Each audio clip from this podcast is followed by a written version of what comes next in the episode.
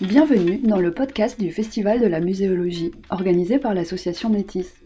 La crise sanitaire, due à la pandémie de Covid-19, nous a contraints d'annuler la première édition de ce festival. Pour le remplacer, nous vous proposons une série de podcasts avec les conférenciers initialement prévus lors de nos tables rondes. La sortie au musée est annulée.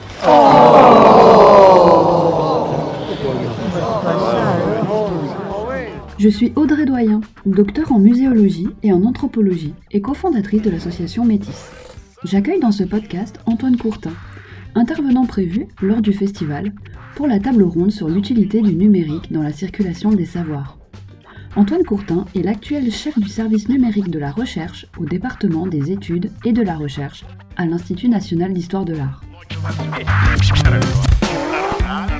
Première question, je pense que c'est bien euh, d'introduire euh, le sujet en, en, partant de très large. Donc, euh, la thématique de la table ronde, c'est euh, vraiment comment est-ce qu'on peut euh, diffuser les savoirs, faire circuler les savoirs scientifiques et qui sont produits par le monde de la recherche grâce au numérique ou quelle serait la plus-value du numérique.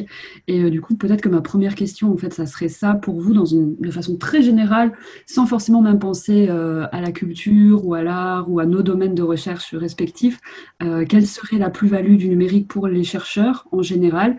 Et est-ce que c'est pas, parce que je me fais un peu l'avocate du diable, contre-productif parce que peut-être trop chronophage ou pas dans nos compétences euh, de chercheurs Peut-être comme en guise d'introduction, préciser de où je parle. Je ne suis pas doctorant, je n'ai pas fait de thèse, donc euh, suis-je le mieux placé pour euh, parler de la question de la, diffusion des sujets de thèse par le numérique? Je ne sais pas. voilà, j'ai plutôt, je parle plutôt d'une personne qui accompagne les chercheurs, les jeunes chercheurs, dans l'élaboration de projets de recherche en histoire de l'art. Et donc la question de la diffusion et de la circulation des savoirs est forcément mon, quotidien. Mais voilà, je ne parle pas par expérience.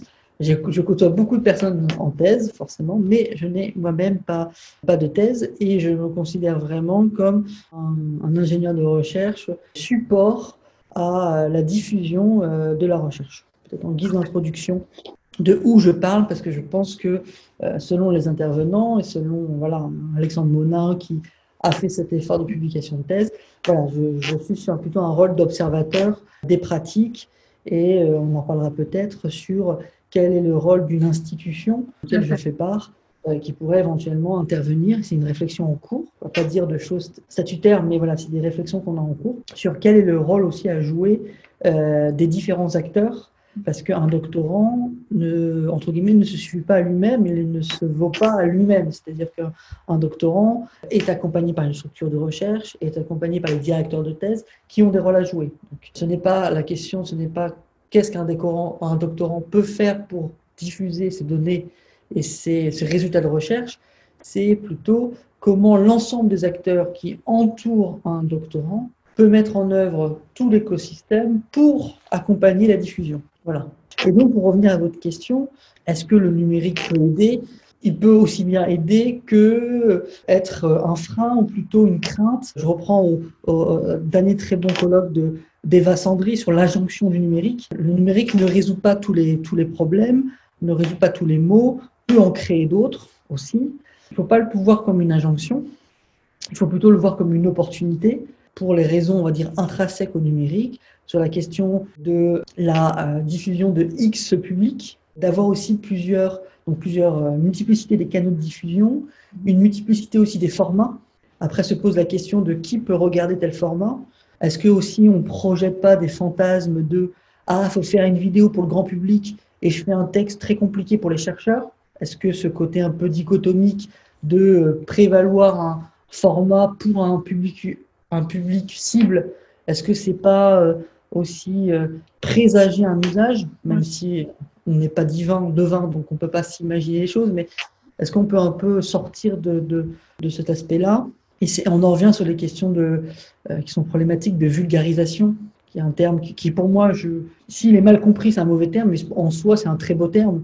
C'est, pour moi, c'est vraiment l'idée de, pouvoir s'adresser à X public et effectivement, il y a plusieurs formats possibles à X public, mais je ne pense pas qu'il faille prédire un format pour tel public. Moi, je suis plutôt sur euh, l'idée de proposer X format et c'est à l'usager de, lorsqu'il va venir avec son propre bagage ses propres envies, qu'il va consommer tel ou tel format. Et est-ce que, c'est très intéressant, vous parlez de la vulgarisation, j'en profite pour poser cette question, est-ce que vous, vous feriez une différence, comme ça au pied levé, entre vulgarisation et communication, peut-être de la recherche, voire vulgarisation de la recherche, communication de la recherche et diffusion de, de la recherche, ou pour vous c'est des termes qui se recoupent? Ah, c'est le, le, gros débat euh, de euh, est-ce que, euh, est-ce que, la est-ce que par exemple les musées font de la, de la communication, de la médiation sur les réseaux sociaux? J'y ai passé deux ans de ma vie, un peu des deux. L'idée de la médiation, c'est vraiment de vouloir faire transmettre, de transmettre une idée, une information, mais aussi se mettre dans une position pour une institution de recevoir quelque chose. En fait, pour moi, la médiation, je la vois plutôt comme un, un échange et un aller-retour et la communication, je la vois plutôt comme une diffusion du haut vers le bas. Voilà. Alors que la médiation, je vois à travers la médiation une, une notion soit d'échange ou une notion où dans le format, l'usager va pouvoir être maître de ce qu'il regarde. C'est-à-dire de pouvoir, par exemple, dans un web documentaire en ligne, qui est un bon exemple pour moi, un web documentaire est un assez bon exemple de ce que pourrait être une médiation scientifique numérique avec avec des informations de recherche d'avoir par exemple plusieurs niveaux de lecture, avec par exemple des zooms, et c'est à l'usager de dire, OK, j'ai un premier niveau qui est par exemple juste une bande sonore avec une animation 3D, mais j'ai à tout moment, je peux faire stop, et j'ai des petits boutons plus qui me permettent de creuser, d'aller plus loin. Mhm. Si j'ai envie de le faire en tant qu'usager, j'y vais. Sinon, je suis la première, on va dire, la première euh, canevas, la première ligne directrice, qui est que la bande sonore. La médiation, pour moi, c'est quand l'usager rentre en conversation ou rentre en, en pourparler avec l'institution ou l'organisme qui fait acte de valoriser et diffuser des savoirs issus d'une recherche. D'accord, c'est très intéressant euh, aussi. En fait, euh, vous, vous parlez depuis euh, ces deux questions de pas mal de, de, supports différents. Vous avez cité Instagram tout à l'heure, là vous citez le web documentaire. Peut-être aussi si on pose les bases pour commencer avant d'aller trop très loin. pour vous, qu'est-ce qu'on entendrait du coup par numérique quand on parle de diffuser numériquement ces recherches? Et quels seraient très concrètement en fait les supports? Peut-être même si vous avez déjà vous penser ou travailler sur une hiérarchie des supports, mais là, je m'avance beaucoup. Pour vous, qu'est-ce que ça signifie? En fait, sur les supports, ça dépend du contenu et du public sur lequel on, se destine. Mais en fait, tous, les, tous les supports sont possibles et inimaginables et sont encore à créer, je pense. Euh, c'est toujours plus simple de s'appuyer sur ce qui existe. Mais en fait, pour moi, sur les données de la, sur la médiation, la valorisation des savoirs issus d'un projet de recherche, si je caricature un peu les choses, il faut plutôt revenir à ce que peut créer un projet de recherche. Un projet de recherche, ça peut être un projet de recherche d'une équipe, ça peut être un projet d'un doctorant, d'un. Qu'est-ce qu'il qu'est-ce qu'il est amené à produire? Et ensuite, comment il peut faire diffuser cette connaissance en partant comme matériau, comme matière, ce qu'il a produit? Et pour moi, euh, il y a dans les institutions culturelles trois grands lots qui sont le lot de la production d'articles scientifiques, après que je différencierais des données, c'est-à-dire des données des données factuelles comme des catalogues d'œuvres, comme des recensements. Donc en gros l'aspect plutôt éditorial de, de vraiment de l'apport scientifique rédigé, pensé, la production des données et ensuite la production de tous les médias que éventuellement les doctorants sont amenés à produire. Et dans le monde de l'histoire de l'art, et c'est pour moi les trois grosses problématiques, c'est en gros si, je caricature énormément mon propos, mais si un doctorant fait une thèse sur pas, la représentation d'animaux dans la miniature limousine du XVe siècle, il va être amené à créer des articles et une thèse avec des chapitres et des sous-chapitres où il va recontextualiser l'historique, il fera de l'historiographie en premier chapitre et ainsi de suite, mmh. où il apportera des hypothèses. Il va également très probablement créer une base de données ou un fichier Excel où il va rapatrier, rapatorier l'ensemble de ces, de ces miniatures avec un ensemble de critères qui sont souvent très proches de l'inventaire réglementaire des musées qui conservent ces miniatures. Tout ça, c'est l'approche data, l'approche de data driven. Et ensuite, il va énormément soit récupérer plus ou moins légalement les images, ou il va en produire. Et finalement, ces trois, on va dire, typologies de matériaux font un ensemble qui peut être ensuite, selon des biais différents, valorisé avec, avec un autre discours euh, médiatique dessus. Ça peut être, par exemple, de se dire, mais là on rentre déjà un peu dans le, dans le, dans le vrai sujet, de dire, OK, toutes les images que j'ai produites en allant dans les réserves des musées, je les mets en licence Creative Commons et je les publie sur Wikimedia Commons.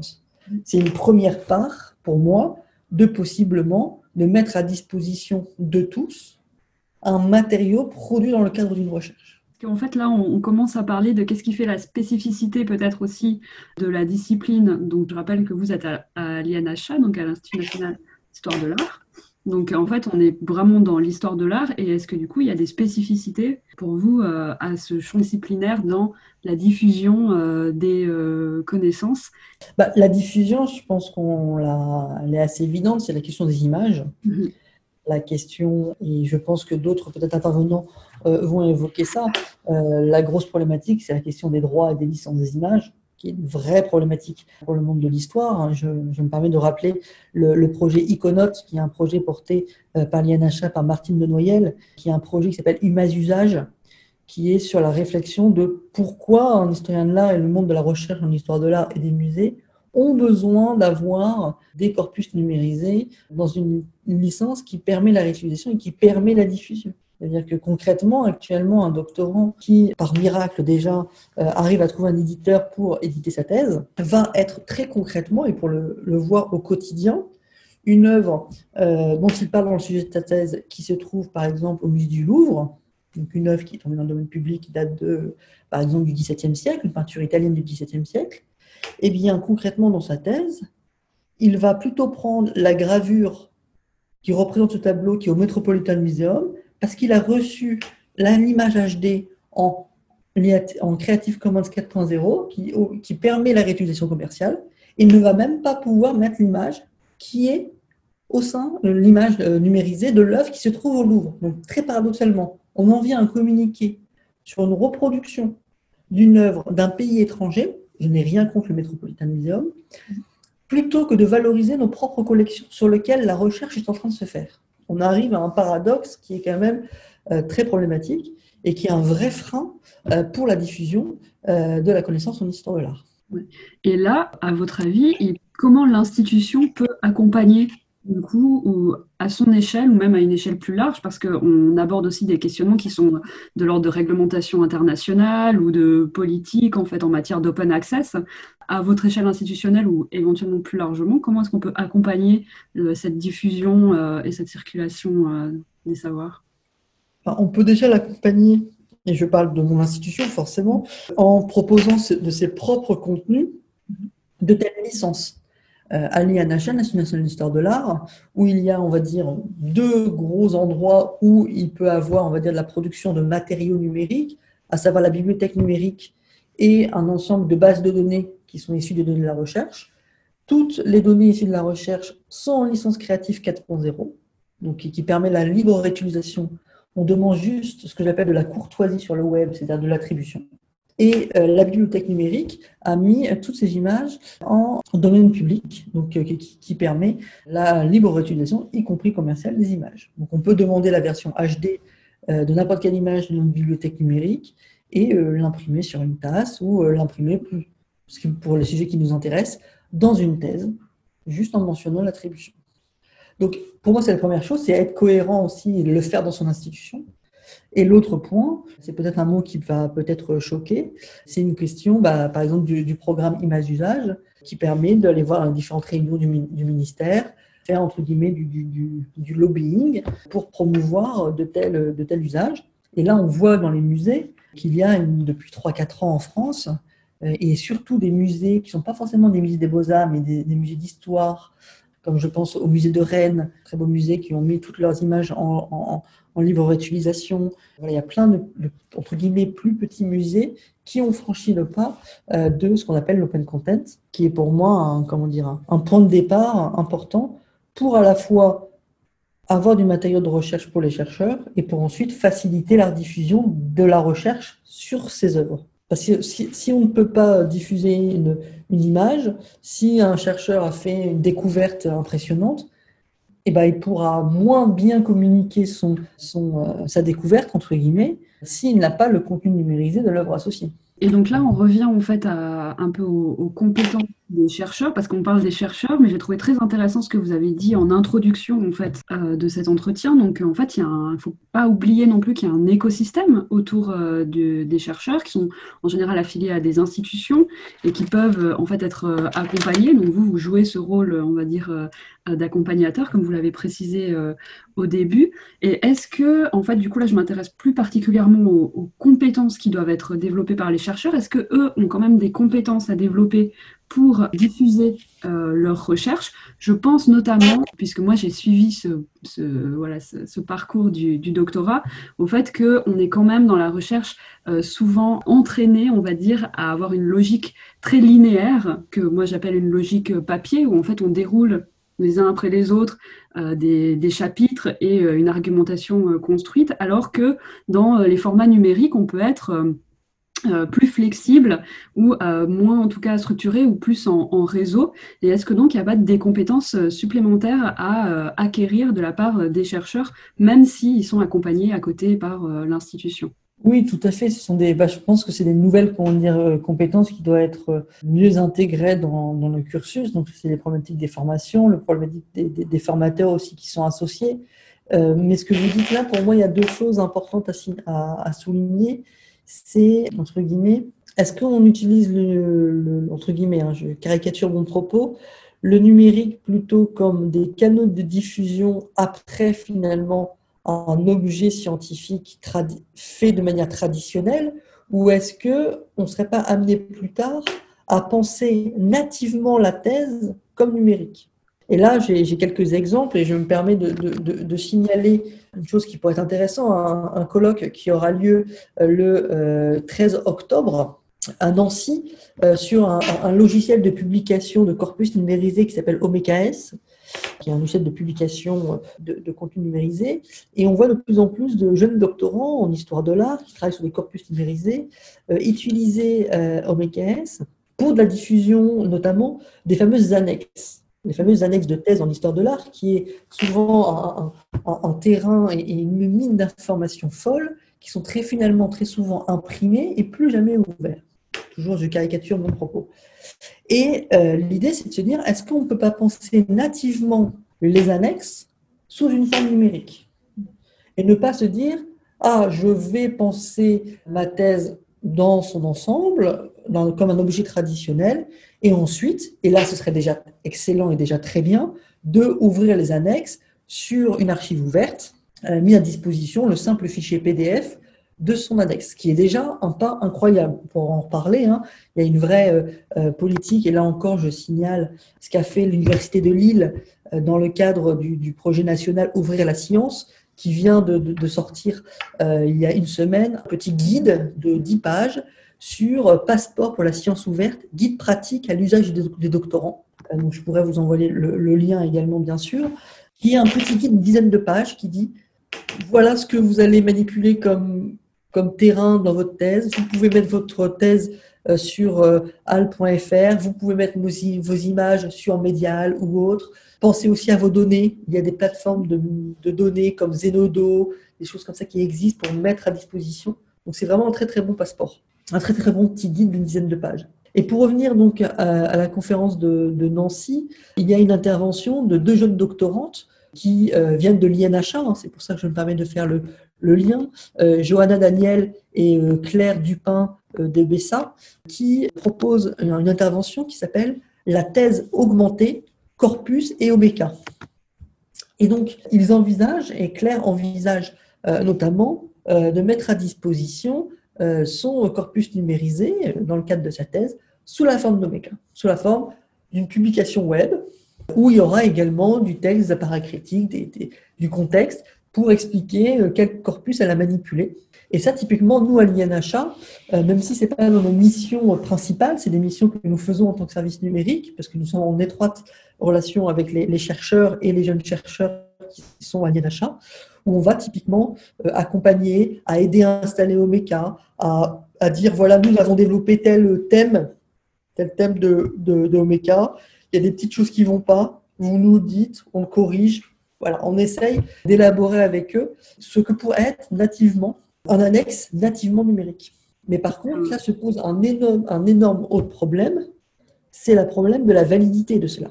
la validité dans le sens que typiquement, les doctorants, Claire ou Johanna, à 99%, seront obligés de faire un fichier annexe en papier. Parce que euh, on a aussi un problème, et ça c'est le, cas euh, sur les questions euh, d'humanité numérique en France et autres, c'est comment aussi valoriser la science ouverte tant que le dépôt sur HAL n'est pas valorisé dans, sa carrière. C'est pareil pour la thèse. Il faut aussi pouvoir se rendre compte qu'on fait une annexe sur une publication nativement numérique et tout est si éligible et correspond à une annexe papier. Et ça, je pense qu'encore, l'université n'est pas encore prête. En tout cas, il faut penser les modalités d'examen de ces nouveaux objets numériques qui sont en soi des documents de recherche. Est-ce que ce n'est pas un problème de valorisation peut-être aussi au sein du milieu euh, universitaire ou de la recherche, de ce qui peut se faire de façon un peu alternative, par exemple sur euh, de façon numérique ou de diffusion euh, voilà, vers d'autres publics aussi que ceux de, la recherche? Tout à fait. Il y a ça et concrètement, pour être aussi tout à fait transparent, une question aussi d'appétence et de compétence des personnels encadrants. Beaucoup de jeunes doctorants qui euh, euh, mettent en place aussi des, des, systèmes dans l'élaboration de la recherche avec des systèmes de notes, avec euh, des trucs très complexes, à la fin sont obligés, ils ont fait des données très structurées, très belles, de faire un fichier Word parce que l'encadrant ne peut ouvrir qu'un fichier Word. Oui, ou un tableau Excel. Voilà, exactement. Donc, c'est une question aussi à, à, prendre en compte sur, comme je disais, le doctorant n'est pas à prendre seul, en fait. Mhm. Et c'est ce qui est compliqué pour un doctorant, c'est que même s'il y a cette appétence, il a forcément, et c'est tout à fait euh, normal, la, priorité au premier chef de pouvoir travailler avec ses encadrants. Donc, à un moment, c'est normal qu'il soit aussi, entre guillemets, à court terme, en fait, parce que c'est la priorité.